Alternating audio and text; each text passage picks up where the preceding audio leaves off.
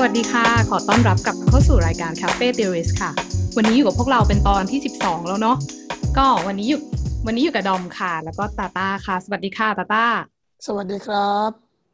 ค่ะตอนนี้มาแปลกหน่อยเพราะว่าไม่มีคุณลีโอ ช่วงนี้คุณลีโอติดภารกิจส่วนตัวเล็กน้อยนะคะ ก็อาจจะไม่ค่อยว่างมาคุยกับพวกเรา แต่ว่าก็ไม่เป็นไร ยังอยู่กับเราสองคนค่ะ เพราะว่าก็ยังมีเรื่องสนุกสนุกๆมาคุยกันอยู่เรื่อยๆเลยนะคะสำหรับวันนี้เนี่ยเราจะมาคุยกันเรื่อง หนังเรื่องหนึ่งที่ดอมเชื่อว่าหลาย ๆ คนน่าจะเคยรู้จักเคยได้ยินแล้วก็น่าจะเคยดูด้วยนะคะ ก็คือเรื่องไฟคลับนั่นเองอะไม่พูดพร่ำทำเพลงค่ะ ก่อนอื่นถามเลยว่าคุณตาต้ารู้สึกยังไงบ้างกับหนังเรื่องนี้ อยากฟัง first impression ต่างๆของคุณตาต้าค่ะ ผมจำไม่ได้แล้วว่าผมดูครั้งแรกเมื่อไหร่อะผมผมดูมันบ่อยมาก อ่า เป็นหนังเป็นโปรหดนัปะคะที่มันไม่ใช่แค่หนังโปรดนะ เพราะผมเรียกว่าหนังรักเลยดีกว่า โอ้โหผมดีชเลอบยค่ะผู้กำกับ เดวิดฟินเชอร์คือเป็นผู้กำกับที่ผมชอบที่สุดเลยเดวิดฟินเชอร์แล้วผมก็ชอบคนเขียนหนังสือ ชักพาพารานุก เขาก็เขียนอืมเรื่องที่ผมชอบ แม้ว่าไปดูแหล่งหนังสือเขาแล้วเรื่องที่ผม ที่เขาเขียนแล้วผมชอบเนี่ย ก็ไม่ค่อยติด top 5เขาเท่าไหร่ด้วยนะ ผมชอบอีกเรื่องหนึ่งของเขาคือเรื่อง Pygmy ที่ตัวเอกก็ไม่มีชื่อเหมือนกับเรื่องนี้เลยเนี่ยอืมก็น่าสนใจ เรามีหลายแง่มุมให้มาคุยกันมากเลย ผมชอบทั้งอ่าวิธีการที่เขาถ่ายทำอ่าเนื้อหาของมันจนกระทั่ง message ของเรื่องนี้คือชอบไปหมดเลย อืม เพราะว่า message ถือว่าเข้มข้นมากนะคะ เรื่องนี้เนาะเป็นเรื่องที่ต้องต้องสกัดหลายอย่างเหมือนกัน มันแบบแพ็กกันจนแน่นแล้วเราก็แบบโอ้โหยิ่ง ถ้าเกิดเราไปดูหลาย ๆ รอบเนี่ย ก็จะแบบได้เรื่องนู้นเรื่องนี้เพิ่มเข้ามาด้วยเรื่อย ค่ะถือว่าน่าสนใจมากๆอืมแล้วดอมคิดว่าไงบ้างอะสำหรับดอมเนี่ย หนังมันปีหนึ่งเก้าเก้าเก้าเนาะบอกตรงว่าใช่สมัยเคยดูตอนเด็กๆก่อนหน้าเนี้ยหลายปีมากแล้วดอมจำไม่ได้ด้วยซ้ำว่าเมื่อไหร่อะก็เด็กๆดูเนาะด้วยความที่หนังมันมีหลายประเด็นน่ะ เรายังไม่ได้สกัดอะไรได้เท่าไหร่แล้วก็ไม่ได้ชอบ ไม่ได้ประทับใจเลย หลักๆ ดอมคิดว่านะพอมองย้อนกลับไป คิดว่าเพราะหนังมันดูผู้ชายมากเลยอะมันดูแบบเป็นการต่อสู้อืมดูมี violence ความรุนแรงอะไรอย่างเงี้ย แบบดอมก็เป็นเด็กผู้หญิงที่ก็จะไม่ชอบอะไรพวกนี้ ทีนี้พอมีโอกาสได้กลับมาดูอีกรอบเนี่ยเฮ้ยมันต่างกับรอบแรกที่ดูมากเลยอะเราเห็นอะไรมากขึ้น ยิ่งดอมมาเรียนเศรษฐศาสตร์การเมืองอยู่ตอนเนี้ย ก็รู้สึกชอบค่ะหลาย ๆ ประเด็นในหนัง คิดว่าถ้าถามความประทับใจของดอมนะ ที่ชอบที่สุดก็คือการที่มันวิพากษ์กับสิ่งที่มันเป็นอยู่ตอนเนี้ย ก็คือระบบทุนนิยม การบริโภคต่าง ๆ ที่มันเป็นเรื่องปกติเนาะในชีวิตประจำวันของเราทุกวันเนี้ย เอก็อแล้วคือเราก็ยี่สิบปีผ่านมาไม่มีอะไรเปลี่ยนไปเลย เออเศร้าเหมือนกันนะ อันนี้ก็เศร้าเหมือนกันนะ ก็ก็ถือว่า เออ ก็เลยขอบคุณไงที่ยังมีหนัง หรือว่ามีงานผลงานพวกเนี้ยที่ก็พูดถึงวิพากษ์ความปิดเบี้ยวผิดเพี้ยนของระบบที่มันเป็นอยู่อะค่ะ มันก็เป็นอะไรที่ก็ช่วยจัดลงใจได้เหมือนกันทำก่อนความผิดเพี้ยนทั้งทั้งหมดเนี่ยค่ะอืมดีดีดีดีโอเค ก็เนาะมีอย่างที่บอกมีหลายประเด็นให้คุยกัน ก่อนอื่นเลยเรา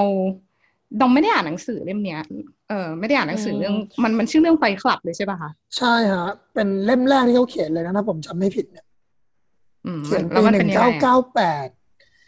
งั้นเราเข้าเรื่องของเราเลยดีกว่า เราจะเปรียบค่ะเทียบค่ะหนังสือกับหนัง ผมจะอืมไปยกพอดพอยที่มีในหนังหรือไม่มีในหนัง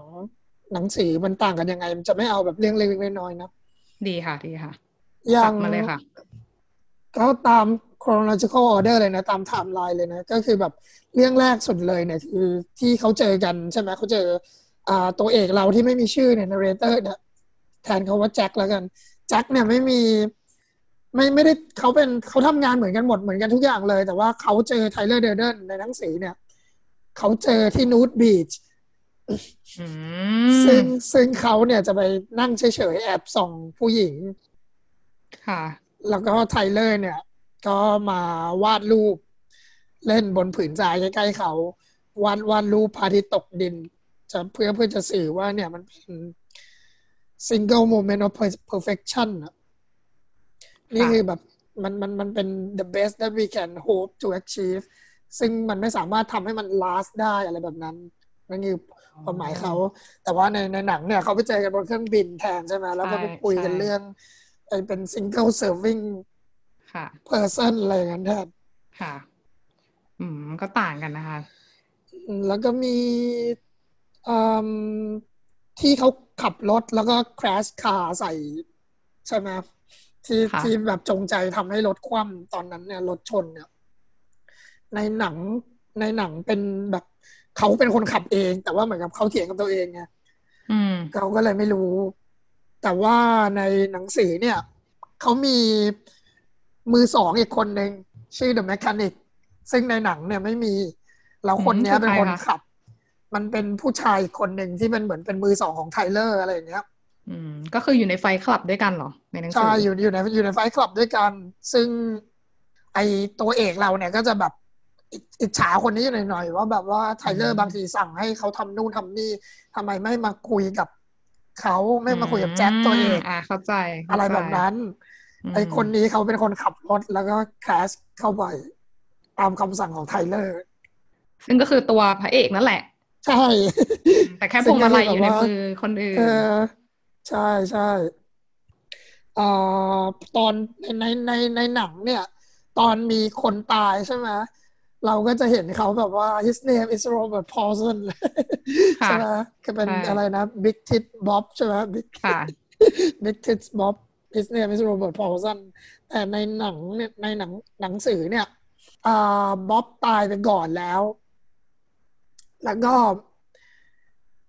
ไม่มีการทำไอ้ริชวลนี้ขึ้นมา ไม่มีการทำการพูดแบบนี้ออกมา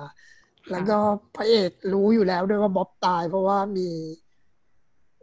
ฝังเขาไว้อะแล้วก็เหมือนกับมาล่ามาตามหาเขาอะที่บ้านอืมแล้วพระเอกก็แบบเฮ้ยเฮียแบบศพผุดขึ้นมาก็เลยเตะๆลงไปอะไรอย่างเงี้ย อืม แต่คิดว่าในหนังเนี่ยมันชัดเลยเนาะเพราะมันเล่นกับเรื่องการมีชื่อขึ้นมาหมายถึงความเป็นปัจเจกอะของอ่าอ่า มันมันแต่ในหนังสือไม่มีไม่มีเรื่องนี้ใช่ป่ะคะหมายถึงไม่มีในฉากนี้เลยเนาะไม่มีไม่มี แล้วก็ สุดท้ายเลยเนี่ย ก็คือที่สำคัญที่สุดก็น่าจะเป็นตอนจบเลยนะ เพราะว่าในตอนจบของหนังเนี่ย มันเป็นระเบิดใช่ไหมระเบิดตึกตึกลงไป แล้วก็ระเบิดเครดิตการ์ดอะไรต่างๆ แต่ในหนังเนี่ยไอในหนังสือเนี่ย เขาระเบิดตึกตึกเดียว เพื่อทำลาย National Museum ประมาณว่าจะสื่อว่าจะจะจะยกนิ้วกลางให้ประวัติศาสตร์เฉยๆอะว่าเออ แบบแบบจะขำใส่ประวัติศาสตร์ แล้วก็พระเอกเนี่ย ก็ยิงตัวเอง เหมือนกัน แต่ว่าค่ะตื่นมาที่โรงพยาบาลอ้าวไม่ได้ตายเหรอคะไม่ตายไม่ตาย พระเอกตื่นมาที่โรงพยาบาล แล้วก็เข้าไปอยู่ในอารมณ์เหมือนแบบ Suicide Watch แล้วก็มี support group ใช่ไหมครับอ่าแล้วก็จบด้วยการที่มีคนเดินมาคุยกับเขา ว่าแบบ เรารอคุณเรารอหัวหน้ากลับมาอยู่นะ แผนทุกอย่างเป็นไปตามที่วางไว้ signify ว่าเฮ้ยมันมันมีแผนเบื้องหลังที่เขาไม่สามารถคุมได้อีกต่อไปแล้วอืมมันอาจจะไประเบิดอะไรมากกว่านี้อีก ค่ะ ก็คือการต่อสู้กับระบบที่เป็นอยู่มันยังไม่ได้จบลง ก็ยังใช่ดำเนินต่อไปแล้วเรื่องแต่ว่าเรื่องจบลงเท่านั้นใช่ไหมคะก็ไม่ได้บอกว่าใช่เป็นยังไงต่ออืมอืมแล้วสำหรับในหนังเนี่ยคุณตาต้าคิดว่าตอนจบมัน มันหมายความว่าไงการต่อสู้มันยังอยู่ไปไหมอะถ้าเทียบกับในหนังสืออะค่ะ คือผมว่ามันมันมีความฮอลลีวูดอยู่ด้วยอะในหนังนะอืมแบบว่าต้องเดินต้องจับมือกับอืม Marla ต้องมีแบบแบบ girl boy get girl อะไรอย่างเงี้ยค่ะใช่ไหมล่ะมันก็เลยมีอันนั้นอยู่แต่ว่าผมว่าในหนังดีกว่านะ ค่ะนึกว่าในหนังมันก็ชัดดีในแง่ที่ว่าเออไประเบิดเป็นตึกที่เป็นบัตรเครดิตใช่ไหมเพื่อทำลาย ประวัติใช่หนี้อะไรอย่างเงี้ย มันก็เออเหมือนตั้งใจจะวิพากษ์ทุนนิยมจริงจังเต็มที่ให้เห็นออกมาชัดๆแหละพอเป็นหนัง แต่ก็ชอบในหนังสือนะ เพราะว่าเออก็ระเบิดประวัติมนุษยชาติทิ้งเลยในเมื่อตอนนี้มันคุณประวัติจากประวัติศาสตร์เนี่ย เดินทางมาถึงปัจจุบันแล้วระบบมันย่ำแย่นะมันผิดเพี้ยนไปหมดแล้วก็ fuck it all เอ up ออะนะมันก็มีนี่อยู่ แต่ว่าคนเขียนเองเขาก็บอกว่าเขาชอบหนังมากกว่านะ ค่ะ อืมมันก็ก็ถือว่าทำได้นั่นแหละชัดดีค่ะ อาจจะเพราะว่าผู้กำกับด้วยแหละ นี่เอ่อฉากสุดท้ายน่ะ ที่ระเบิดตึกน่ะเขาใช้เวลาหกเดือนนะทำนะโอ้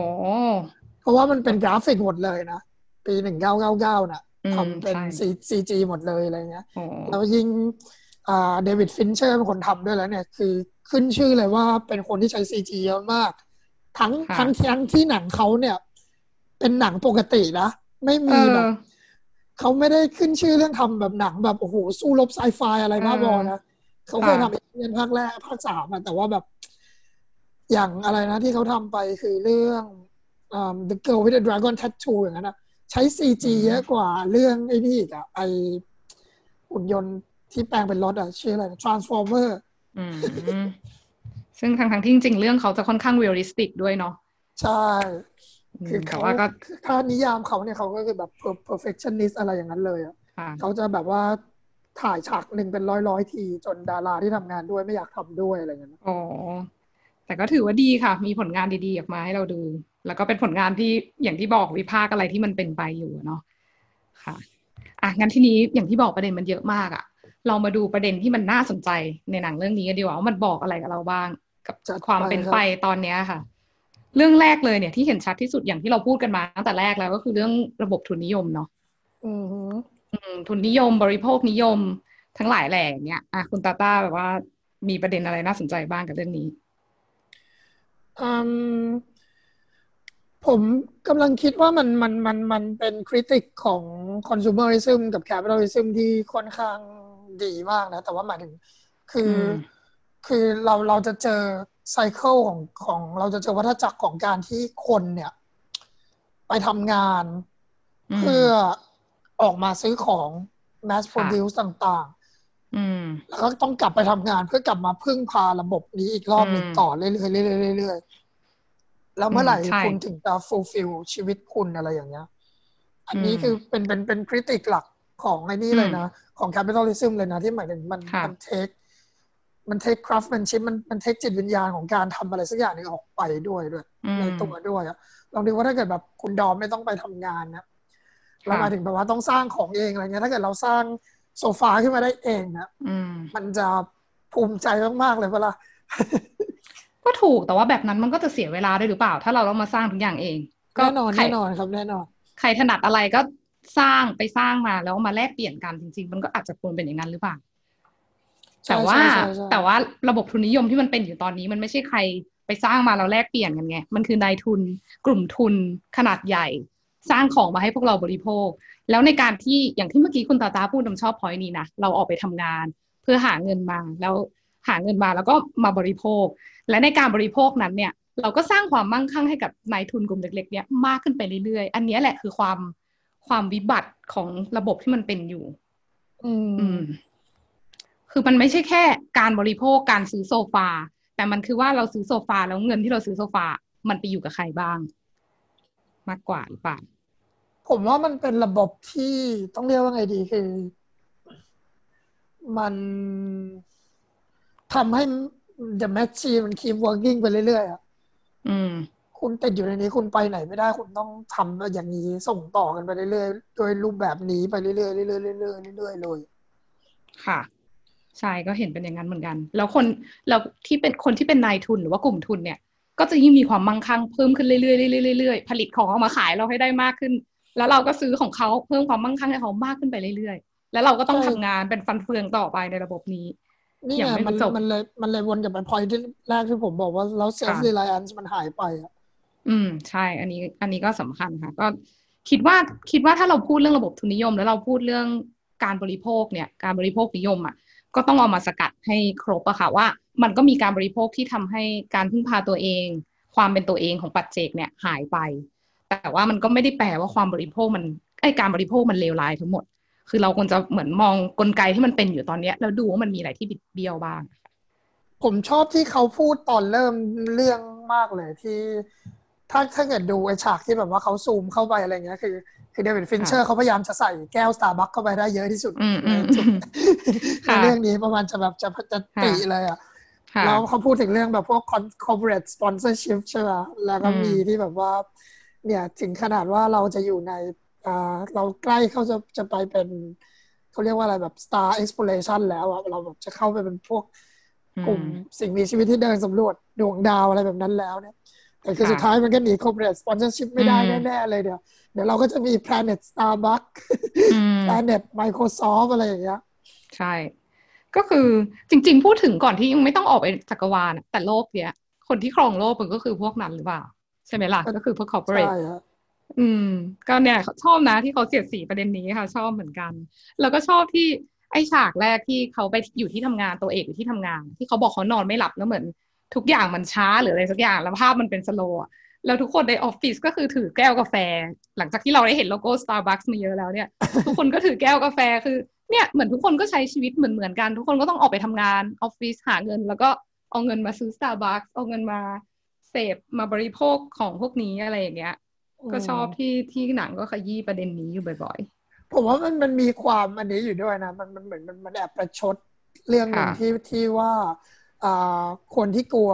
communism socialism ทั้งหลายแหละเนี่ยๆว่าแบบอืมเฮ้ยคุณแม่งแบบ have no choice แล้วอะไรเงี้ยอืมมันจะแบบไปเป็นฟันเฟืองให้พวกเผด็จการหรือว่าอืมอะไรก็ตามที่เป็นอ่าคอมมิวนิสต์ในยุคนั้นอะที่แบบว่าค่ะมันต้องใช้เผด็จการคุมอะไรแบบนี้มแล้วคือสุดท้ายเนี่ย capitalism คือคุณแม่งก็คือเป็น mindless drone เหมือนกันอะอืมใช่ไหมล่ะคุณก็ติดอยู่ในวงวงไอ้วัฏจักรเดียวกันเลยวงเวียนเดียวกันเลย อืม คุณไม่มีตัวเลือก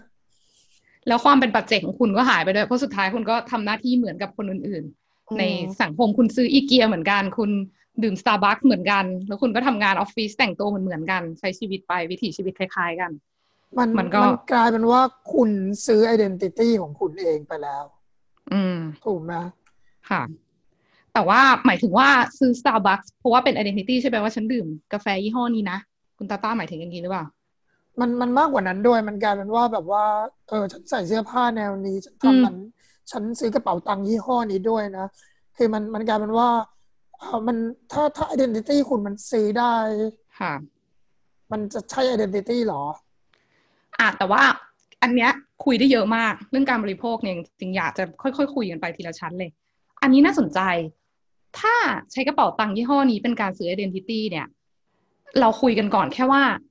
แล้วถ้ามันเป็นกระเป๋าตังค์ที่ทุกคนมีเหมือนเหมือนกันหมดมันไม่ใช่แค่ซื้อเพื่อบอกว่าเนี่ย อันนี้คือสไตล์ฉันนะ แต่มันคือการซื้อเพื่อบอกว่า ฉันก็สามารถซื้อเหมือนของที่ทุกคนซื้อกันได้นะกระเป๋าตังค์ยี่ห้อนี้แพงมากใครๆเขาก็มีกัน แล้วฉันก็มีด้วยเหมือนกัน มันต่างกับการซื้อเพื่อบอกว่านี่คือสไตล์ของฉันนะเข้าใจไหมอะสมมติว่าสมมติว่าเนี่ยชาแนลออกกระเป๋ามาใหม่แล้วดอมรู้สึกว่าใบเนี้ย มันสวยมากมันเป็นสไตล์ของดอมมันเข้ากับการแต่งตัวของดอม แล้วดอมชอบจริงๆใบนี้ก็เลยซื้อมันเขาออกแบบมาดีจังเลย กับ เฮ้ยทุกคนมีกันใบเนี้ยกูต้องควักเงินแสนละเพื่อกูจะได้ซื้อแล้วมามีถ่ายใส่ถ่ายรูปแล้วก็ฉันก็มีเหมือนคนอื่นดอมว่าดอมว่ามันต่างกันมากนะคะ อันนี้ คุณตาตาคิดว่าไงก็ก็ก็จริงนะแต่หมายถึงแบบว่ามันกลายเป็นว่าเหมือนในหนังที่พูดว่าแบบว่าอืม you are not your job you are not things you อืม own อะไรอย่างเงี้อืยมแต่ว่าอืมหมายถึงแบบแล้วแล้วถ้างั้นเราเป็นอะไรอะลองสมมติว่าเกิดเราไม่ต้องทำงาน ถ้าเกิดเราไม่ต้องมีความรับผิดชอบถ้าเราไม่ต้องซื้อของแล้วล่ะ เราเราเราเรา identity เราคืออะไรล่ะ มันก็เลยแบบว่าโหในสังคมนี้คือคนไม่มี identity เลย อืมใช่ดอมว่าเรื่องเนี้ยสำคัญที่พยายามที่พยายามจะพูดว่า การที่คนบริโภคอะไรเหมือนเหมือนกัน เพื่อให้รู้ว่าโอเค ฉันก็ฉันก็มี identity เหมือนคนอื่น ๆ นะ ในสังคมดอมว่าอันเนี้ยน่าสนใจนะ เพราะว่าลองนึกภาพถ้าเราอยู่ในสังคมที่ความเป็นปัจเจก มันมีคุณค่าโดยที่มันไม่ต้องผูกติดกับวัตถุอะ หมายความว่าอะไรอย่างเช่น พวกเรื่องทางสติปัญญา intellectual development จุดยืนของคุณทัศนคติของคุณ หรือว่าความสัมพันธ์ของคุณกับคนรอบข้าง ถ้าสิ่งเหล่านี้มันกลายเป็นสิ่งที่มีคุณค่า เป็นตัวตนของคุณที่มีคุณค่า เป็นวัฒนธรรมกระแสหลักของสังคมอะมันจะทำให้คนไม่ต้องหันเข้าไปหาการบริโภคทางวัตถุ เพื่อบอกว่าดูสิ ฉันก็มีเหมือนคุณนะ ฉันก็เป็นส่วนหนึ่งของสังคมแห่งการบริโภคนี้นะด้วยหรือเปล่าคือมันเป็นเรื่องของ mindset คนตั้งแต่แรกเลยหรือเปล่า ในฐานะปัจเจกคุณตาตาคิดว่าไง คือมันมันมี illusion of choice อยู่ไงผมอืมผมคิดว่ามันหมายถึงแบบว่าอ่า consumerism capitalism เนี่ยเขาอ่าแสดงตัวเองออกมาเขา present ตัวเองออกมาว่า freedom อืม of choice อืคือมสิ่งที่ทำให้เราเนี่ยมัน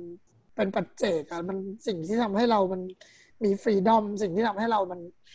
มันต่างจาก ideology อื่น คุค่ะณคุณสามารถซื้ออะไรก็ได้ อืม แต่คืออย่างที่ดอมเคยพูดไว้ก่อนว่าแบบ คือในอืมเมื่อคนที่ control capital แล้วจริง ๆ มันมีไม่มากอะใช่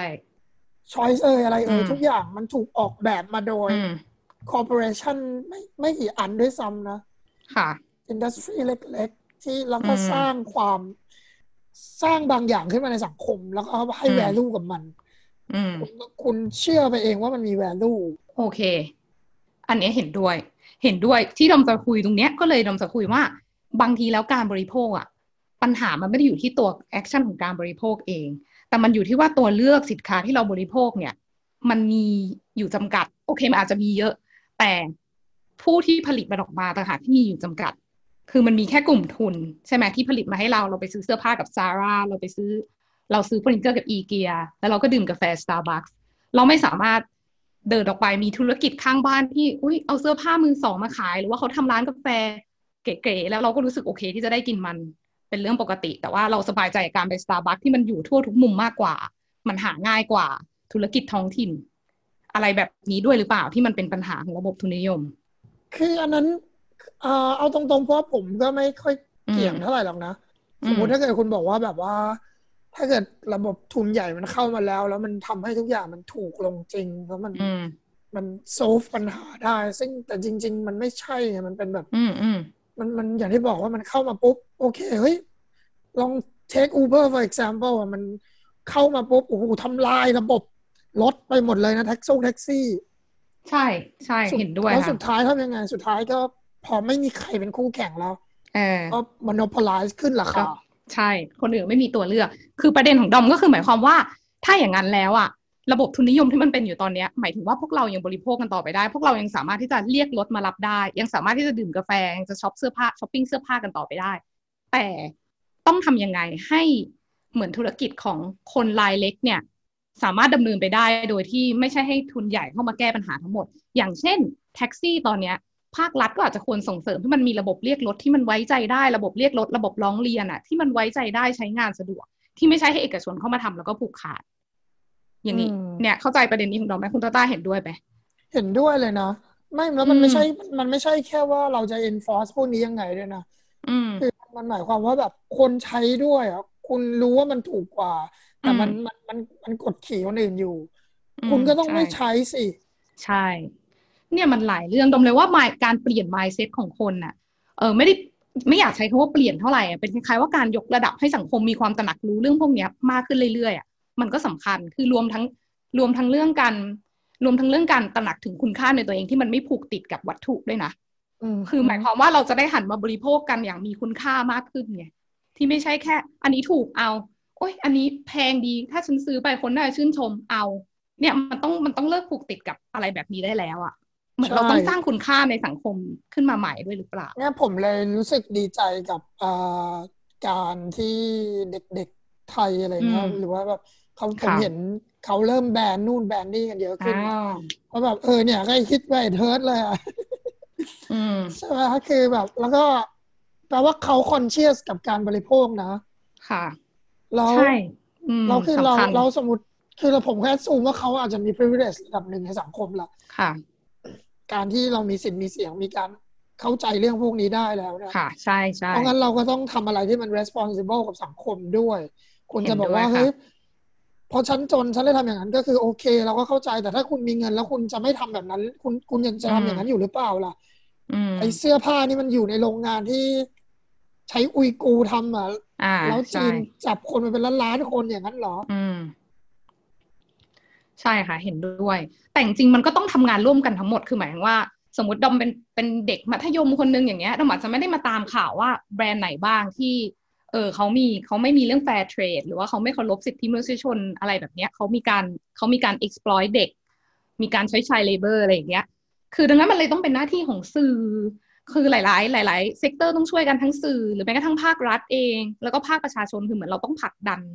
ต้องการต้องต่อสู้กับทุนนิยม ต่อสู้กับนายทุนที่เอ่อมีการทำอะไรที่มันผิด มันไม่มีมนุษยธรรมอะเนาะเราต้องต่อสู้กับมันอย่างจริงจังกว่านี้หรือเปล่าทำให้มันกลายเป็นกระแสหลักมากขึ้นเป็นวัฒนธรรมใหม่ ในการประนามแล้วก็ในการแบนอะไรอย่างเงี้ย คือมันไม่ใช่คนใดคนหนึ่งจะสามารถทำได้เองอะจริงครับ ผมมันก็ไม่เถียงเลยแหละแต่ว่าหมายถึง พอเราพูดเรื่องไอ้เรื่องที่แบบว่าเราจะ เรา educate เราอะไรอย่างเงี้ยแล้วอืมอะอืมบางทีมันรู้สึกท้อไงว่าแบบโอ้โหทำไมแม่งเหมือนเหมือนเราสู้อยู่คนเดียวเลย ใช่ แต่คือพอเข้าใจพอเราเราเราเห็น movement ต่าง ๆ ที่แบบว่าเขาแบนนู่นกันเขาแบนนี่กันเขาแบบว่าเฮ้ยค่ะเขา speak up แล้วก็แบบว่า หรือว่าแบบในชีวิตจริงเลยก็ได้นะ อย่างในยุโรปอะไรเงี้ยที่แบบว่าเฮ้ยทำไมคนมันไปซื้อเนื้อร้านที่มันแพงกว่าวะอืมอ๋อเพราะว่าเราก็ไปซื้อ local อะไรเงี้ยมันไปซื้อในซูเปอร์มาร์เก็ตใหญ่ค่ะๆ อ๋อเพราะว่าร้านนี้เขาเลี้ยงแบบว่า open farm สัตว์ไม่อืมถูกทรมานตอนเลี้ยงอะไรอย่างนี้ไงอืมเขาก็แบบว่าเออเขาก็ช้อปปิ้งแบบ consciously ได้ โอเค แล้วก็เรื่องพวกนี้มันกลายเป็นเป็นมันเป็นระบบไปเลยด้วยว่าแบบแปลว่ารัฐต้องไม่ไม่ไม่ได้รัฐไปฟอร์สอย่างเดียวอะอ่าคุณต้องทำให้คนมันรวยพอที่จะเห็นใจคนอื่นได้อะอ๋อ โอ้ชอบประโยคนี้เลยค่ะ เพราะว่า movement หรือว่าปรากฏการณ์ที่มันกำลังเกิดขึ้นตอนเนี้ย ที่อย่างที่คุณตาต้าบอกคนเริ่มบริโภคกันอย่าง มีความตระหนักรู้มากขึ้นอย่างเงี้ย มันเป็นสิ่งที่บ่งบอกนะว่ามนุษย์มันสามารถก้าวหน้าทางความคิดได้มากขึ้นเรื่อยๆ อย่างเช่นวันนี้สังคมไทยเองอาจจะยังไม่ได้สนใจเรื่องพวกนี้มากขึ้น แต่ว่าเอ่อถ้าคนไทยมีคุณภาพชีวิตที่ดีขึ้น หมายถึงว่าก็ไม่ต้องพะวงแค่เรื่องปากท้องของตัวเอง มันก็ไม่มีเวลาไปคิดอย่างอื่นแล้วเนาะแค่ทำงานหาเงินค่าแรงขั้นต่ำมากินข้าวข้าวเหนียวหมูปิ้งจบไปวันๆเนี่ย ก็ยากมากแล้ว ถ้าคนถูกเอ่อไม่ต้องไม่ต้องมีภาระในเรื่องปากท้องเยอะขนาดนั้นนะมีเวลาว่างมาคิดเรื่องอื่นมากขึ้น มีเวลาว่างที่จะสามารถ afford ที่จะช่วยเหลือสังคมได้มากขึ้นเนี่ยแล้วเราก็ช่วยกันสร้างความตระหนักรู้มากขึ้นน่ะ ยังไงสังคมมนุษย์มันก็ต้องพัฒนาไปในทิศทางนั้น ทิศทางที่สุดท้ายคนก็จะมีมนุษยธรรม มีวิถีชีวิตที่มีมนุษยธรรม แล้วก็เอ่อดีต่อสิ่งแวดล้อมอะไรพวกเนี้ยมากขึ้นด้วยอะค่ะเราเห็นอย่างนั้นนะคะ ใช่ครับ คิดเหมือนกันเลยนะ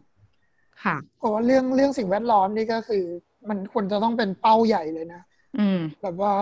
เออ ถ้าเกิดมันมันช่วยสิ่งแวดล้อมเราก็ควรจะเลือกซื้ออันนั้นสิใช่ไหมค่ะ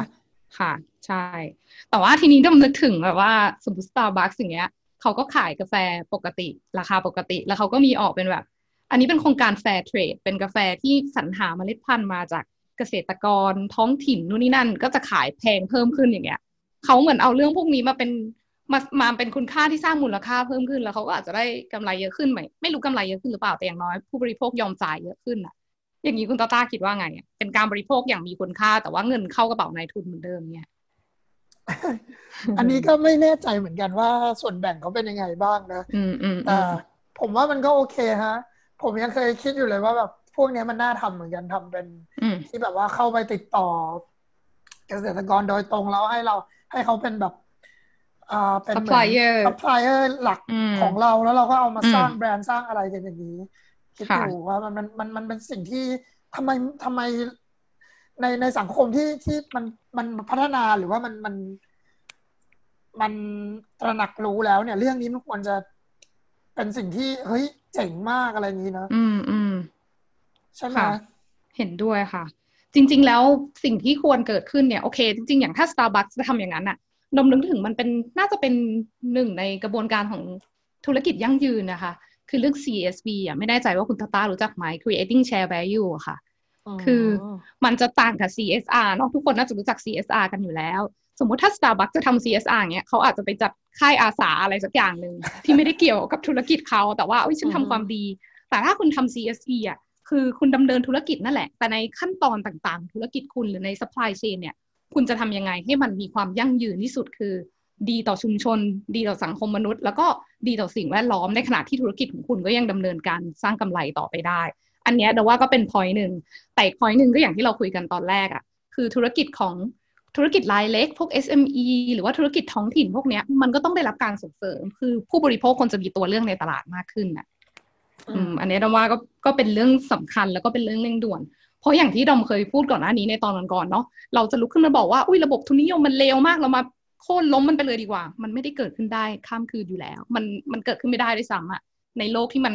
ทุนนิยมมันครอบงำเป็นอำนาจนำอยู่ แต่สิ่งที่เราทำได้ก็คือ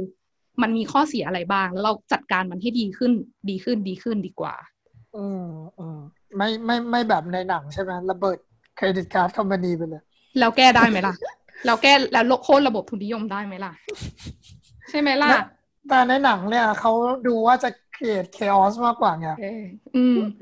แต่ดอมคิดว่าที่เขาทำอะเพราะเขาเขารู้ตัวเดียวว่าเขากำลังดอมคิดว่ามันเป็นแค่วิธีในการ rebel กับสิ่งที่คุณไม่สามารถ overthrow ได้อะใช่ก็เลยฮะ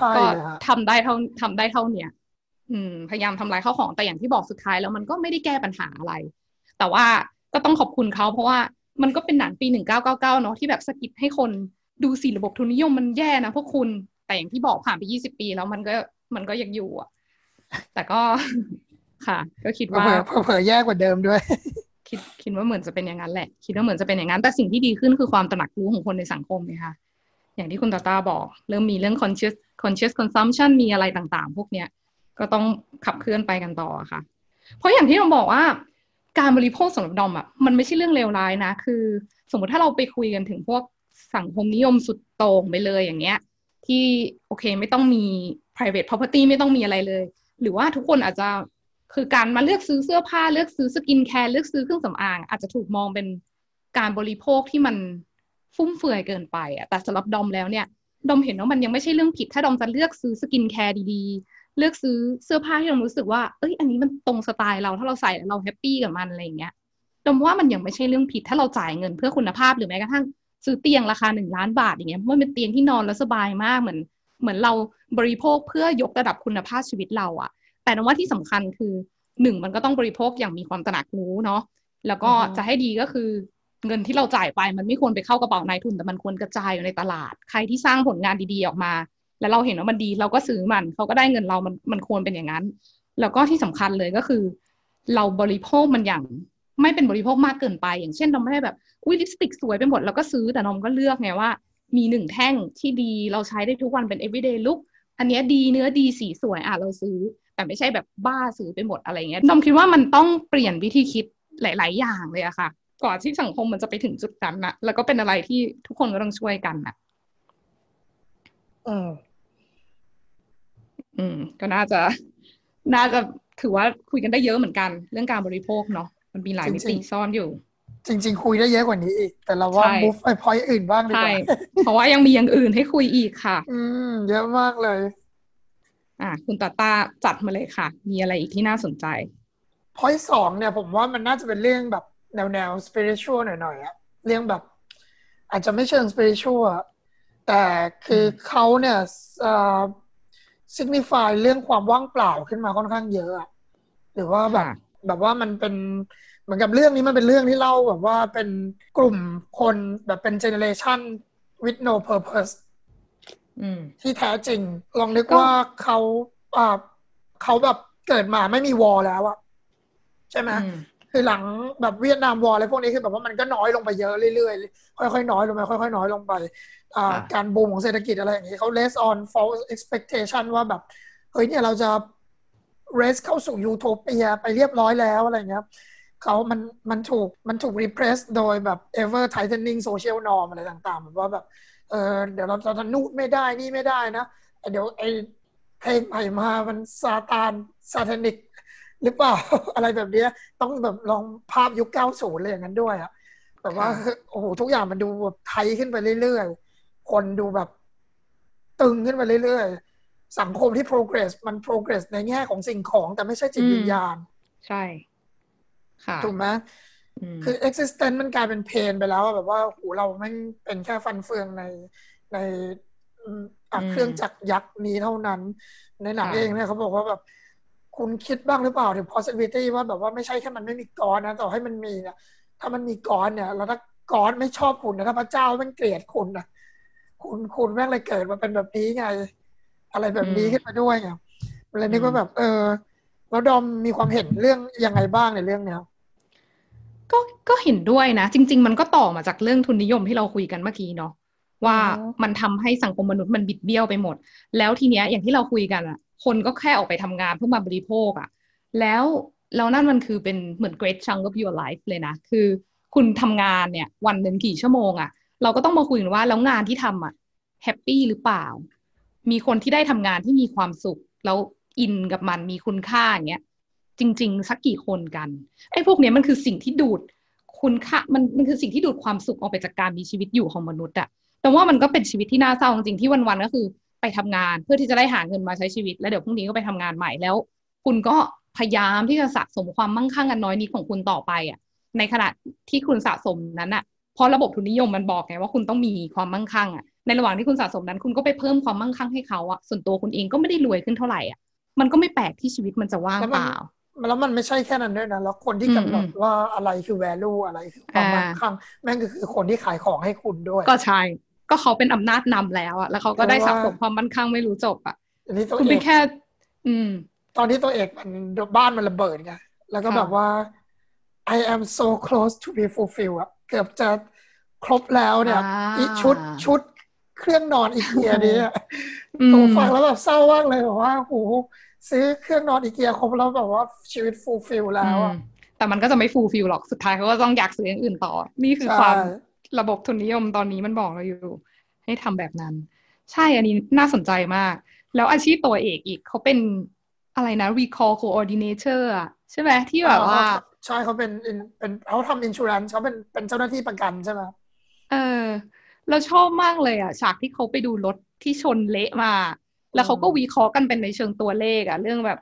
เรื่องความเสียหายเรื่องอะไรต่างๆ ที่มันเกิดขึ้นแล้วดูว่าเราจะต้องเหมือนเราต้องจ่ายเงินไหมอะไรอย่างเงี้ย แล้วเขาแบบอ่าชีวิตมนุษย์ที่ตายไปก็คือไม่ได้มีค่าอะไรอะ โหหนังใช่ขยี้ประเด็นนี้ได้ดีนะคะ เออเอเหมืออนฉากนั้นสุดยอดมากเลยผมลืมอืมไปแล้วนะเนี่ยเออใช่ไหมมันที่เขาชอบบอกเขาเขาคุยว่า เนี่ย ถ้าเกิดเคสมันน้อย แล้วเราจ่าย settlement อืมแล้วค่ากฎหมายค่าอะไร อืม แล้วมันถูกกว่าการที่แบบว่า เราจะเรียกรถทุกคันกลับมาซ่อมใหม่ เออ เราก็ปล่อยให้มันเกิดขึ้นไปเลยแล้วแบบเฮ้ย แล้วชีวิตคนล่ะ ก็คือแบบเป็นสมการออกมาใช่ไหม A คูณ B คูณ C น้อยกว่าหรือมากกว่าเท่านี้อะไรอย่างเงี้ย แล้วคืออืมครอบครัวหนึ่งเพิ่งตายไปแบบเหมือนซากศพยังติดเศษมีเศษติดอยู่กับรถอะไม่ได้มีค่าอะไรไม่ได้ matter อะไรคนอื่นๆเออชีวิตคนที่จะมาใช้รถยี่ห้อนี้ต่อก็ก็ไม่ได้ matter อันเนี้ยมันคือมันคือความบิดเบี้ยวที่กำลังเกิดขึ้นเพราะว่าระบบทุนนิยมมันทำให้คุณค่าทุกอย่างมันไปอยู่กับวัตถุอยู่กับตัวเลข อยู่กับมูลค่าที่เป็นตัวเงิน อืมอืมคิดว่าคิดว่าอันเนี้ยมันคือสิ่งที่ดูดความเป็นมนุษย์ออกจากคนไปอะ คือมันก็คงเป็นโลก จริง ๆ มันจะว่ามันเป็นโลกอุดมคติก็ได้นะ แต่ว่ามันก็เป็นโลกมนุษย์ที่ควรเป็นหรือเปล่าที่เราควรจะเลือกได้ว่าเราจะทำงานอะไร แล้วเราจะบริโภคอะไรที่มันมีคุณค่ากับเราจริงๆที่มันไม่ใช่คุณค่าที่เปลือกนอก หรือว่าหรือว่าคุณค่าที่ระบบทุนนิยมมันบอก ให้เราทำตามมันนะคือคิดว่านั่นคือสังคมมนุษย์ที่ควรพัฒนาไปให้ถึงอะ อืม แต่มันก็ยังมีหลายอย่างที่ต้องแก้ไง อย่างเช่นถ้าเราจัดทำงานที่เรารักได้เนี่ย มันก็ต้องมีระบบรัฐสวัสดิการอะไรอย่างนี้ด้วยเปล่ามันเนี่ยมันก็มีเรื่องระบบบริหารของรัฐบาลอะไรเข้ามาเกี่ยวเยอะแยะ ที่ต้องแก้ทั้งหมดไปด้วยกันนะคะ จริงจริงจริงแต่ว่ากลับมาเรื่องเราก่อนค่ะเอ่อเรื่องสปิริตชัวเนี่ย มันทำให้อ่าเขาว่าแบบ ตัวเอก กับไทเลอร์เดอร์เดนเนี่ยหรือตัวเอกเราเลยแหละ คือเขาพยายามจะไม่เป็น non conformist นะอืมอืมเขาแบบว่า เออเขาแบบว่าช่างแม่งไปที่ไหนก็ล้อเออไปที่ไหนก็ช่างแม่งเออแบบว่า เห็นผู้ชายก็เห็นอะไรแบบ หรือว่ากระทั่งการบ้านเขาในกลุ่ม Fight Club อย่างเงี้ย คือก็พยายามจะ break the norm อะเฮ้ยวันนี้ไปทะเลาะกับใครก็ได้สิอะไรแบบเนี้ยอืม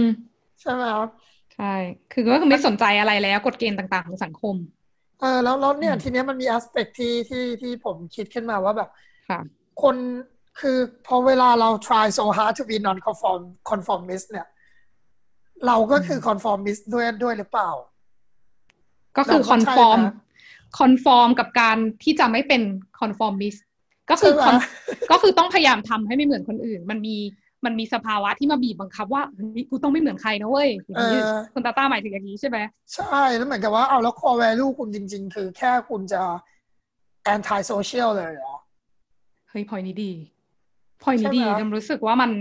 ดมรู้สึกว่ามัน relevant ในสังคมปัจจุบันทุกวันเนี้ย เนี่ยพอพอพูดเรื่องนี้ขึ้นมาเนี่ย เราก็นึกถึง point หนึ่งขึ้นมา คือ point อ่าเรื่อง feminist เนี่ยอืมยังไงคือคะคือมัน มันเราจะบอกว่ามันถูกอะใช่ไหม feminist อะอืมคือไม่ได้บอกว่าก็ถูกทุกอย่างหรืออะไรทุกอย่างอืนะมแต่หมายถึงแบบว่าแบบ central คือแบบ idea แบบ central idea เขาเนี่ยคือแบบจริง ๆ นี่ผู้หญิงมันถูก repress อะมคือแบบว่าใช่ economically socially อืม culturally ด้วยซ้ำใช่ค่ะแล้วหมายถึงว่าการที่เขาเรียกร้องอะไรอย่างเงี้ย เราก็จะเจอกลุ่มบางคนที่แบบว่าที่ที่หลาย ๆ คนเองด้วยนะในที่แบบว่า เฮ้ยเราเราเป็นเรารู้จักคนนี้อยู่ ปกติเขาก็ค่ะโอเคนี่เขาก็โอ้หัวก้าวหน้าหรืออะไรก็ตามอืมแล้วทำไมพอมีคนเรื่องพูดเรื่องเฟมินิสต์ขึ้นมาแล้วเขาจะต้องล้อให้ได้ทางนั้นที่มันเป็นเรื่องที่โอเคอะไรอย่างเงี้ย มันเป็นเรื่องที่ถูกดิเออ มันเป็นเรื่องที่เฮ้ยมันสมควรถูกถกเถียง แต่เหมือนเขาก็อืมสคิปไปเลยแล้วก็ไป make fun ทันทีเลยว่าแบบ เออเนี่ยดูสิ มันแย่แล้วอะไรเงี้ยใช่ไหมคือแบบว่าขอให้ได้คาน ขอให้ได้คานเออผมชอบอันนี้นะ เพราะว่าด้วยความที่เป็นคน progressive ในสังคมที่ เอ่อมันไม่ได้คือในสังคมที่มันมีอะไรหลายอย่างคือมันเป็นสังคมที่มีอะไรหลายอย่างที่มาบังตาเราอยู่อะ คนที่รู้สึก progressive เขาอาจจะรู้สึกว่าเฮ้ยภูมิใจนะที่ฉันเป็นคนตื่นรู้อะไรเงี้ย แต่พอมันมีกระแสการตื่นรู้มากขึ้นเรื่อยๆเขาอาจจะรู้สึกว่ามันเป็นเทรดคือมันสั่นคลอนความ special ของเขาได้หรือเปล่าก็เลยโอเค กูจะต้องขอค้านต่อไป กับกระแสการตื่นรู้ใหม่ๆ อย่างเช่นเรื่อง feminism ที่ตอนนี้ก็เป็นกระแสมากๆนะคะจะเหมือนบอกว่ามัน lose identity เลยใช่ไหมเออประมาณนั้นนะไม่รู้พูดอย่างนี้ได้หรือเปล่า อาจจะเป็นอาจจะเป็นบางเคส ก็เลยทำให้เขาต้องฉันต้องไม่ conform ต่อไปคือฉันก็ต้องเป็น non conformist ต่อไป ดังนั้น ฉันก็ต้องค้านกระแสเฟมินิสต์ที่กำลังมาอะไรแบบนี้ไม่รู้เหมือนกันนะ ก็วิเคราะห์จากตัวอย่างที่คุณตาตาเล่าอะค่ะ ก็คือพอมัน non conformist เนี่ย eventually you imprison yourself อะคุณก็ไปติดกับไปติดกับไอไอไอสิ่งที่คุณวางไว้ว่าคุณจะไม่ conform กับสังคมเนี่ยแล้วสุดท้ายเนี่ย อย่างในหนังเราเนี่ย เขาก็เลย form Fight Club กันขึ้นมาไงใช่ไหมล่ะว่าเขาจะหนีจากเรื่องที่ที่ผมเคยฟังสัมภาษณ์ของ Chuck Palahniuk ที่เป็นคนเขียนเนี่ยนะเขาพูดเขาพูดถึงเรื่องของความ ความที่ผู้ชายมันไม่หลากหลายอะ มันมี standard set เมื่อกี้เราพูดเรื่องผู้หญิงไปเฟมินิสต์ไปแล้วใช่ไหมอันนี้เราจะมาพูดเรื่องว่าแบบคือแบบว่าโอเคผู้ชายมันมัน has it better แต่มันก็ไม่ได้ better ขนาดนั้นหรอก เพราะว่าเราก็จะมี set standard ของผู้ชายที่มันเป็นความคาดหวัง เป็นความคาดหวัง ความคาดหวังของสังคมต่อขอความเป็นชายที่คุณต้องมีนะ ใช่ Chuck Palahniuk เนี่ยเขาเขาเป็นเขาเป็นเกย์เขา openly gay เลยแล้วเขาก็บอกว่าแบบ เนี่ยคือแบบว่ามันมีเซตอยู่ว่าแบบผู้ชายจะต้องอ่าแข็งแรงจะต้อง อืมยังไงล่ะ จะต้องไม่ไม่ emotional อะไรเงี้ย แล้วเขาก็แบบ portray ออกมาในในเป็นตัวเอกคนเนี้ย ที่แบบว่าไป support group ดูอ่อนแอไม่มีกล้ามเนื้อใช่ไหมร้องไห้อะไรอย่างเงี้ย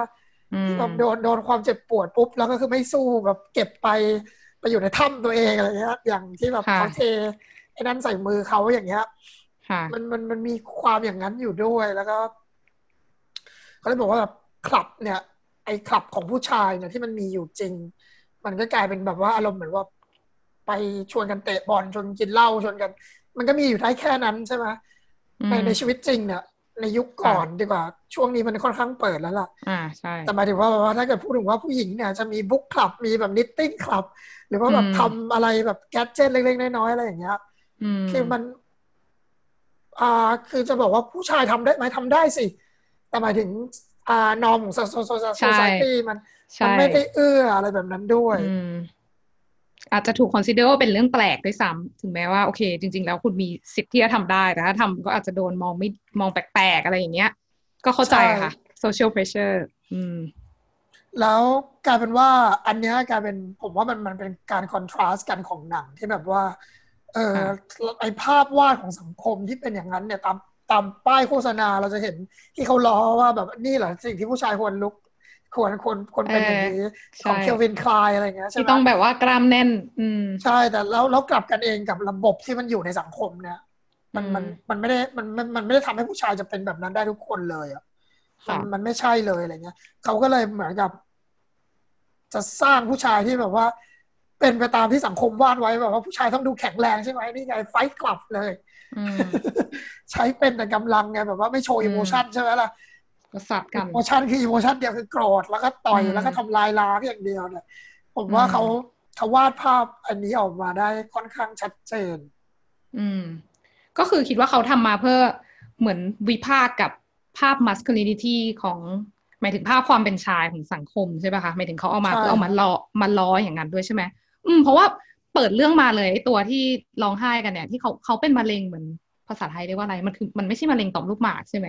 หรือว่ามันคือใช่ใช่ใช่มะเร็งต่อมลูกหมากนะเนาะมันใช่เนาะก็คือที่ต้องที่ต้องแคนเซอร์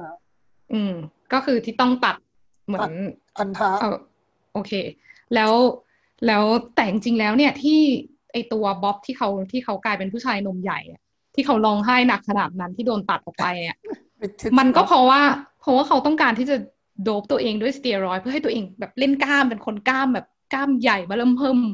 ด้วยสุดท้ายแล้วมันก็เลยทำให้เขากลายเป็นอย่างเงี้ยมันก็มันก็คิดว่าหนังก็รอประเด็นนี้ได้ดีอะค่ะ เรื่องการแบบว่าเรื่องภาพ masculinity ที่เป็นความคาดหวังของสังคมอะไรแบบเนี้ย อืม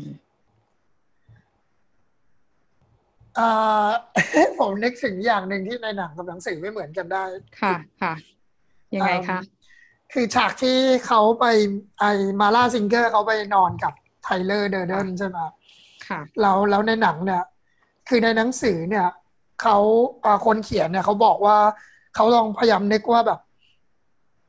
อ่าสิ่งที่ที่คนมีอะไรกันเสร็จแล้วพูด คือ พูดแล้วอีกฝ่ายจะรู้สึกดีคืออะไร เขาก็คิดว่ามาล่าถ้ามาล่าพูดว่าแบบว่า ฉันฉันอยากมีลูกกับคุณจังเลยอะไรเงี้ย มันจะมันมันมันก็จะดูแบบเบสิกเขาก็เลยบอกว่าแบบถ้าเราจะทวิตมันก็คือ ฉันอยากจะอะไรนะ ฉันอยากจะ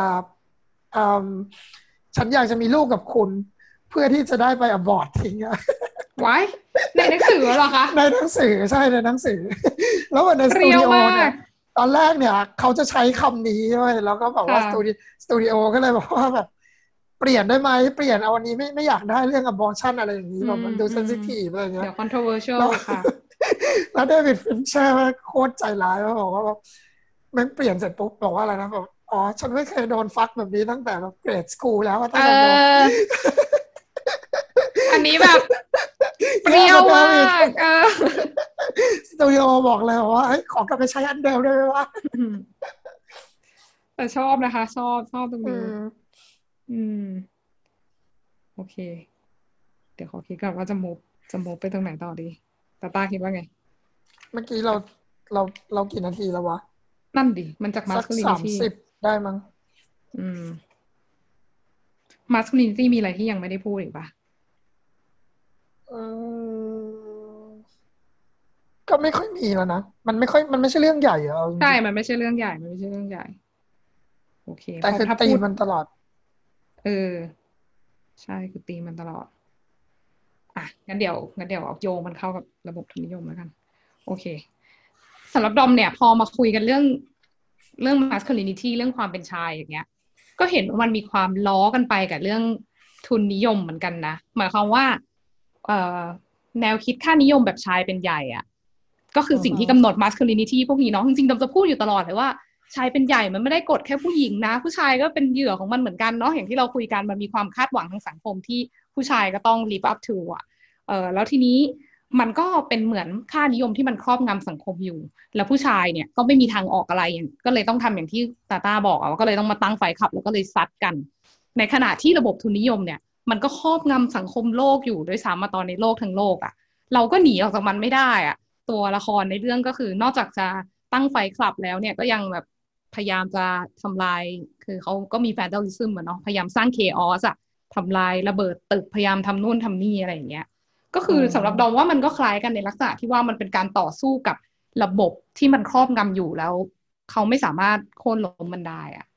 คิดว่าอันนี้ก็น่าสนใจค่ะ ถ้าอย่างนั้นมันคือ terrorism หรือเปล่า ใช่ไหมก็ใช่นะตราบใดที่มันก็ สร้างความเสียหายความเดือดร้อนอะมันก็ใช่แต่มันเป็น terrorism ที่มี cause อะไรอะไรอย่างเงี้ยก็ก็ต้องมาคุยกันต่อ มันอาจจะไม่ใช่ terrorism ที่เป็น for the sake of terrorism แต่ว่ามันเป็นการท้าทายกับระบบเป็นการ rebel กับระบบอะไรอย่างเงี้ย อืม คิดว่าก็คุณตาตาคิดว่าไงเพราะว่าผมลองนึกดูเนี่ยว่าตั้งแต่ทุนนิยมมันชนะแล้วแบบชนะจริง ๆ เนี่ยสิ่งสิ่งเดียวที่ขึ้นมาต่อสู้กับเขามันไม่ใช่ ideology อีกแล้วอะ มันมันมันกลายเป็นว่ามันมันกลายเป็นแบบ fundamentalist ด้านศาสนาอะไรเงี้ย ค่ะ ใช่ไหมลองนึกว่าแบบว่าแบบอ่านายเลเว่นอย่างเงี้ย คือแบบว่าเฮ้ยก่อนหน้านี้เราไม่เคยต้องมีสแกนเรื่องทั้งตัวถอดรองเท้า เพื่ออะไรอย่างนั้นเลยอะคือแบบที่อเมริกาบางบางบางที่เขาให้เอาปืนบินได้ด้วยอะไรอย่างนั้นนะจนกระทั่งแบบมีทัวริสนี้แหละที่แบบชนเข้าไปกับตึกเนี่ย เลยต้องทำให้มันเปลี่ยน ค่ะทำให้อ่าวิธีการบินเราเปลี่ยนไปเลย ต้องรัดกลุ่มมากขึ้นแบบนั้น อืม ผมก็จะหมายความว่าเออแล้วหมายถึงมันเป็นสิ่งเดียวที่มันขึ้นมา challenge capitalism อะโอเค แล้วมันเฮิร์ตไวมันมันฮิตไวเฮิร์ตจริงๆอะอะโอเค เข้าใจ เข้าใจ เออจริง ๆ แล้วไม่แน่ใจว่าเราจะโยงเรื่อง religious fundamentalist เข้ากับการต่อสู้กับระบบทุนนิยมได้ไหม แต่เราคิดว่าประเด็นที่พูดได้แน่นอนเลยเนี่ย ก็คือเนี่ยแหละเรื่อง hit where it hurts อะเพราะว่าเอาแต่จริงมันไม่ใช่แค่ไม่ใช่แค่เรื่อง fundamentalist นะคะ เอาโควิดที่มันกำลังเกิดขึ้นเนี่ย มันก็ disrupt ระบบเศรษฐกิจ มันทำให้คนเดินทางไม่ได้ระบบท่องเที่ยวระบบสายการบินพาณิชย์ ทุกอย่างมัน disrupt ไปหมดอะ คิดว่าคิดว่าทุนนิยมด้วยความที่มันต้องพึ่งพาการบริโภค การไหลเวียนของเงินจากนายทุนหนึ่งไปสู่นายทุนหนึ่งแล้วก็เพิ่มพูนความมั่งคั่งไปเรื่อยๆไม่ว่ามีอะไรก็ตามที่มันมา disrupt อะมันก็กลายเป็น crisis ได้หมดแหละ มันไม่ใช่แค่ terrorism อะแม้กระทั่งโรคระบาดก็เหมือนกัน อะไรก็ตามที่ทำให้การจับจ่ายใช้สอย ที่ทำให้การบริโภคหรือการไหลเวียนของเงินต้องหยุดชะงักอะคุณตาตาคิดว่าไงอันเนี้ยอืมอันนั้นคือ ผมว่าโควิดอย่างเงี้ยมันอื มมันดูไอ้นี่ไปหน่อย มันมันมันมันดู มันดูใหญ่ไปหน่อย คือมโอเคแหละมันแย่ผมว่าระบบอะไรก็แย่ทั้งนั้นนะถ้าเกิดมันมีโควิด อะก็จริง ก็จริงใช่ไหมก็จริงก็แต่จริแต่งแต่แต่ผมกำลังจะผมกำลังพูดถึงในแง่ว่า อืมเอ่อก่อนหน้าเนี้ยเราเห็นชัดเจนช่วงค่ะแบบหลังสงครามโลกหรือก่อนสงครามโลกว่ามันมีมันมีการสู้ของไอเดโอโลจีอยู่ ค่ะ แต่อืมแต่คือหลังจากนี้ไปแล้วอะหลังจากที่มันชนะแล้วเนี่ย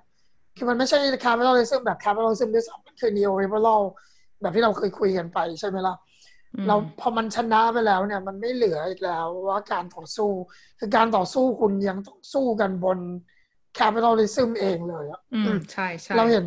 ideology ถูกขายเป็นสินค้าอย่างเงี้ย อืมอืม เราต้องแต่ว่าก็ซื้อ ideology ใช้งาน อืม แล้วสิ่งเดียวที่มันสู้กับเขาจริง ๆ เพราะว่ามัน อืม สู้แบบว่าสู้เหมือนเป็นสู้วอกันเลยจริง ๆ นะค่ะมันคือศาสนาปะฮะที่ที่ผมหมายถึงนะอืม ก็เลยจะไม่ไม่ได้ไม่จะหมายความว่ามันเป็น religious fundamentalist หรืออะไร แต่กำลังจะ signify ว่าไอ้ไอ้เรื่องเนี้ย มันพยายามจะสร้างเขาขึ้นมา ให้มันเป็นเหมือนกับมันเป็นความเชื่ออะไรเงี้ย เพราะว่าค่ะอย่างที่บอกว่ามันเป็น generation without purpose ใช่ไหมที่ไทเลอร์เดลันอืมอืมมันพูดขึ้นมาเนี่ยค่ะแล้วเหมือนไทเลอร์มันไปให้เป้าหมายเขาว่าไงมันไปให้ความหวังอืมของไอ้พวกเนี้ยอืมว่าแบบเออความหวังพวกคุณคือแบบทำลายระบบนี้ลง อืมไม่ว่าด้วยด้วย whatever mean necessary ใช่อะไรอย่างนี้ไงใช่ใช่ อืม แล้ว ก็เลยกลายเป็นมี purpose กันขึ้นมาในชีวิต แต่เราก็จะเห็นการสลายความเป็นปัจเจกออกหมดเลยนะเออจริงๆมันก็คล้ายๆ กับคล้าย ๆ กับ movement ของทางศาสนาที่อาจจะแบบเป็นการต่อสู้ที่รุนแรงนิดนึงคือคุณก็ต้องสลายความเป็นปัจเจกออกหมดเลยต้องโกนผมชื่อก็ต้องไม่มีอืมใช่ไหมแล้วก็เหมือนมาทำงานเหมือนอยู่ในแคมป์อะไรสักอย่างทำตามคำสั่งอย่างเดียวห้ามตั้งคำถาม อันนี้เราก็เห็นอย่างนั้นในการต่อสู้ อืม ซึ่งสุดท้ายแล้วมันก็ มันก็มันไม่รู้มันนำไปสู่อะไรไหมแต่สุดท้ายอะมันก็ยังทำลายความเป็นมนุษย์เหมือนกันอะแต่ก็ไม่รู้อาจจะตีความว่าเป็นช่วงเปลี่ยนผ่านก็ได้คุณตาตาคิดว่าไง ในเรื่องการสลายความเป็นปัจเจกในการต่อสู้กับทุนนิยมเนี่ยในลักษณะที่มีความเป็นเขาโหยากเลย เออใช่ไหมคะผมผมอืมกำลังคิดว่ามัน มันมีข้อดีอยู่ แล้วมันก็มีข้อเสียอืมอืมคือข้อดีคือคืออะไร คืออ่า self reliance นะคือข้อดีอืมมันมีมันมีนักวิชาเอ่อนักปรัชญาแล้วกัน เขาค่ะเป็นแบบพวกแบบแบบพวก post modern แล้วเนอะมันยุคแบบเจ็ดศูนย์มาเนี่ยโรเบิร์ตโนแซกเนี่ย เขาบอกว่าแบบ เราเนี่ยเขาเนี่ยเขียนหนังสือชื่ออะไรนะ State Anarchist and Utopia อืม น่าสนใจค่ะ เดี๋ยวดอมเดี๋ยวดอมน่าจะได้ได้ เดี๋ยวดอมน่าจะได้เรียน เอออยากอ่านเลยเนี่ย แล้วก็ดีค่ะเขาเนี่ยพูดเรื่องว่าแบบ เราเขาเชื่อใน minimal state minimal ใน sense ที่ว่าอ่ารัฐเนี่ย มีหน้าที่แค่ปกป้องคน แต่ไม่ไม่ปกป้องสิทธิ์อย่างเดียวด้วยนะ ไม่ได้ปกป้องคน แล้วคุณอยากทำอะไร คุณก็ไปทำคุณอยากเป็น communism คุณอยากจะเกลียด capitalism คุณก็ไปตั้ง compound ของคุณเอาเลยเอออะไรแบบนั้น แล้วรัฐก็มีหน้าที่แค่ปกป้องคุณน่ะปกป้องสิทธิ์ค่ะคุณนะคุณอยากจะโอ้โหแชร์ทุกอย่างอะไรก็ได้ คุณอืมอยากจะ capitalist สุดโต่งคุณก็อืมไปตั้งของคุณได้อะไรแบบนั้นอืมเนี่ยอืมมันเลยเป็นมันเลยสร้างมินิมอลสเต e หรือว่าสร้างแบบการทดลองของรัฐไปเองเรื่อยๆเราก็คิดว่าถ้าเกิดแบบว่า ไอ้ไทเลอร์ที่มันทำอยู่ถ้ามองว่ามันเป็นการทดลองแบบถ้ามันไม่ได้เป็นระเบิดอะไรทิ้งนะแล้วมันบอกว่า โอเคเราจะ create ยูโทเปียของเราเอง เราจะสร้างระบบของเราเอง เราจะผลิตทุกอย่างของเราใช้เองอะไรอย่างเงี้ย มันก็ไม่ได้ hurt ใครอะ มันก็โอเค อ่าก็ใช่ ก็ใช่ก็ไม่ผิด สร้างแบบสังคม self reliance ที่แท้จริงอะไรอย่างเงี้ย มันก็อืมถ้ามันเขาทำแบบนั้นมันมันโอเคนะ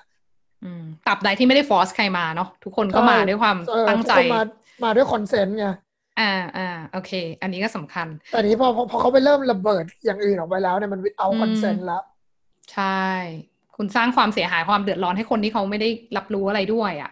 อืมอืมโอเค อันนี้น่าสนใจ แต่ว่า อ่า อันนั้นก็แล้วมันก็เป็นการต่อสู้ในรูปแบบหนึ่งเนาะอย่างที่คุณตาตาบอกมันเป็นการทดลองในรูปแบบหนึ่งแต่ในขณะเดียวกัน ถ้าเราจะยังต่อสู้แบบเป็นปัจเจกอยู่อะเราก็ทำได้ถูกปะอย่างที่เราคุยกันเรื่องใช่เอ่อ conscious consumption ในทุกวันนี้อะไรอย่างเงี้ย เราก็ยังทำได้ เด็กๆ ออกมาขับเคลื่อนกันทางความคิดทางอุดมการณ์อย่างเงี้ย ก็ทำได้โดยไม่ต้องสลายความเป็นปัจเจก คิดว่าใช่เออมันครับก็มันก็น่าสนใจ จริงๆดอมว่าบทเรียนที่ดอมได้จากการดูหนังเรื่องนี้เลยนะ แล้วก็จากที่เราคุยกันมาเนี่ยดอมรู้สึกว่ามันคือเรื่องการ มันคือเรื่องการให้ความสำคัญกับแก่นน่ะหมายความว่าไม่ว่าคุณจะต่อสู้ ถ้าคุณจะต่อสู้เชิงอุดมการณ์อะคุณไม่ได้ทำแค่เพราะว่าเฮ้ยกูจะ rebel เว้ยฉันจะต้องเป็น nonconformist ฉันเลยจะต้องค้าน ฉันเลยจะต้องด่ามัน แต่เราดูว่าเฮ้ยปัญหามันคืออะไร อะไรคือแก่นของปัญหา เรา address ไปที่ตรงนั้น เรา attack ตรงนั้น พยายามที่จะแก้มัน คือ attack หมายถึงว่าตีแผ่ความชั่วร้ายของมัน แล้วก็ลองหา solution แก้ เพราะเนี่ยเราคืออยู่ที่แก่นของการแก้ปัญหา แก่นของการต่อสู้ หรือแม้กระทั่งเรื่องการบริโภคเหมือนกัน ถ้าเราบริโภคโดยที่ให้ความสำคัญกับแก่นน่ะ คุณค่าที่ไม่ใช่เปลือกนอก ที่ไม่ใช่ว่า เอ้ย ฉันจะต้องมีเหมือนคนอื่น แต่ว่า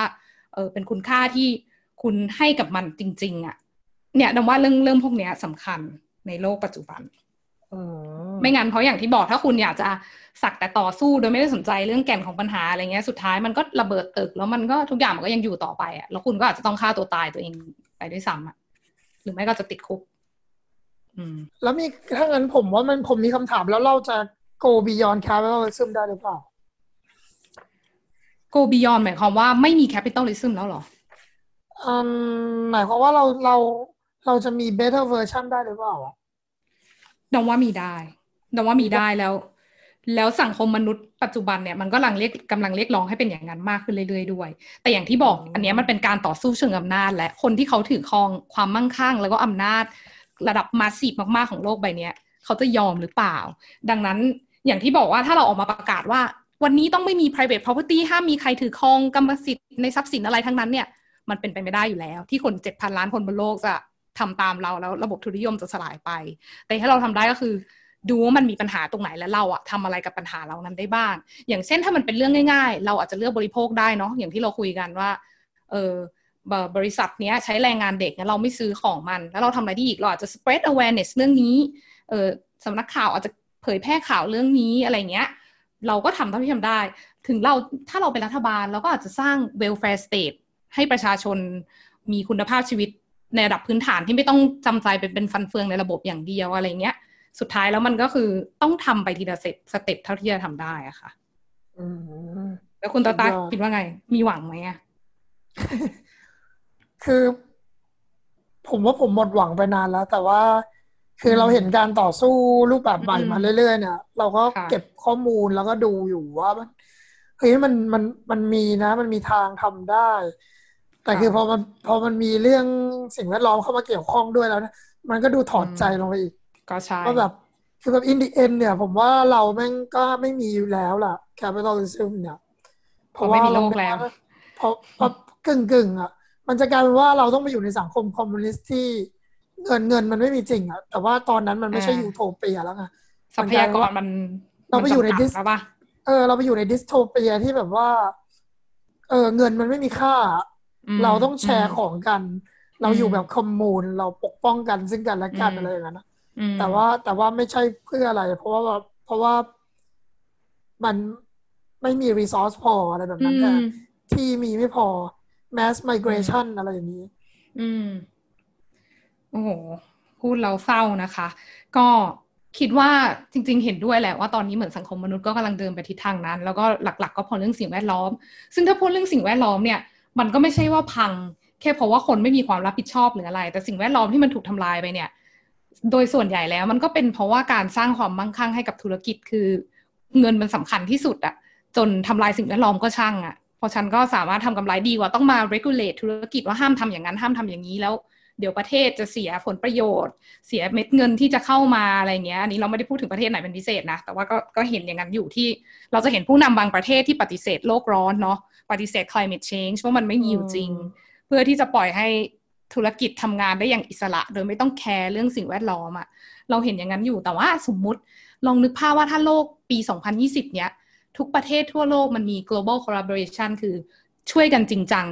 regulate เรื่องสิ่งแวดล้อมจริงจัง มันก็อาจจะยังทันหรือเปล่า ไม่รู้เหมือนกัน คุณต่อต้าคิดว่าไงอะผมว่ามันก็คงทันแหละเราแต่มันต้องเริ่ทำไม่สายหรอก อืมแต่มันก็ต้องคือทำทมันต้องเริ่มให้เร็วที่สุดเท่าที่ทำได้ แล้วก็ทำให้จริงจังที่สุดเป็นสเกลที่ใหญ่ที่สุดเท่าที่ทำได้ ซึ่งอันนี้เรายังไม่เห็น แต่ว่าก็เข้าใจเลยว่าทำไมเด็กๆเด็กที่รุ่นเด็กกว่าเราลงไปอีกอะเขาถึงต้องออกมาเรียกร้องกันเนาะอนาคตเขาอย่างที่คุณตาต้าเคยพูดในตอนก่อนๆหน้าเนี้ยเขาเลือกมันไม่ได้แล้วไงเขามีทางเดียวอะเขาต้องสู้ อืมเนี่ยแหละก็ดมก็อยากเห็นสังคมมนุษย์มันเปลี่ยนไปในทิศทางที่ดีขึ้นนะคะ อย่างเรื่องสิ่งแวดล้อมเนาะดมเคยพูดก่อนหน้านี้สามครั้งความยั่งยืน สิ่งแวดล้อมเป็นหนึ่งในนั้น แล้วก็เรื่องสังคมมนุษย์เองดมก็อยากเห็นโลกมนุษย์ สังคมมนุษย์ที่มันไม่มีคนจนต้องไปทำงานเซิร์ฟให้กับคนรวย อันนี้ถ้าพูดถึงในหนังอะเราจะเห็นว่าคนที่มาเข้า Fight Club ส่วนใหญ่ก็เป็นคนที่ทำงาน mini job เนาะทำงานแบบเป็นเด็กเซิร์ฟเป็นอืมเป็นเหมือนเด็กถ่ายเอกสารในออฟฟิศอะไรอย่างเงี้ยก็คือเป็นคนที่ทำงานเพื่อรับใช้คนรวยแหละดมก็หวังว่าเราจะไปถึงโลกที่มันจะไม่ต้องมีอย่างนั้นแล้วอะทุกคนสามารถเลือกทำงานที่ตัวเองชอบได้ ไม่ต้องเป็นแค่ฟันเฟืองที่เอ่อนอกจากเพิ่มความมั่งคั่งให้นายทุนแล้วเนี่ย ถ้าคุณจนคุณก็ต้องอยู่ในสถาสถานะที่ลำบากกว่าคนรวยอะไรอย่างเงี้ย คิดว่าสุดท้ายมันก็ต้องเคลื่อนไปในทิศทางนั้นนะคะ ไม่งั้นมันก็จะกลายเป็นโลกที่เน่าเฟะแบบนี้ไปเรื่อย อืมก็หวังว่ามันจะเป็นอย่างนั้นๆค่ะ วันนี้ก็ถือว่าคุยมายาวมากกับเรื่องไฟคลับ ได้ประเด็นเกี่ยวกับสังคมมนุษย์มากมาย ไม่ใช่แค่เรื่องระบบทุนนิยม ก็หวังว่าผู้ชมจะได้อะไรนะคะ คุณตาต้ามี final thought อะไรอยากจะแอดไหมคะ ก่อนที่เราจะจบรายการ ก็ things you own end up owning you อะโอ้โหอันนี้เป็นประโยคที่ คมแล้วก็โดนมากนะคะ จากหนังเรื่องนี้เออสำหรับดอมเนี่ย ก็อยากจะเน้นย้ำเรื่องอย่างที่บอกไปตอนแรกอะค่ะ เรื่องการให้คุณค่ากับมิติของความเป็นมนุษย์ที่มันไม่ผูกติดกับเรื่องวัตถุเอ่ออันนี้อาจจะเป็นสิ่งที่เพิ่มความเป็นมนุษย์มากขึ้นในโลกทุนนิยม ที่มันกำลังกัดกินความเป็นคนของเรามาตลอดอะค่ะก็ หวังว่าเราจะได้เห็นสังคมมนุษย์แบบนั้นนะคะสำหรับวันนี้ก็จบรายการเท่านี้นะคะ แล้วก็พบกันใหม่ในตอนหน้าค่ะ ใครมีเรื่องอะไรอย่างที่บอกก็เสนอมาได้เรื่อยๆค่ะขอบคุณค่ะ สวัสดีค่ะ สวัสดีครับ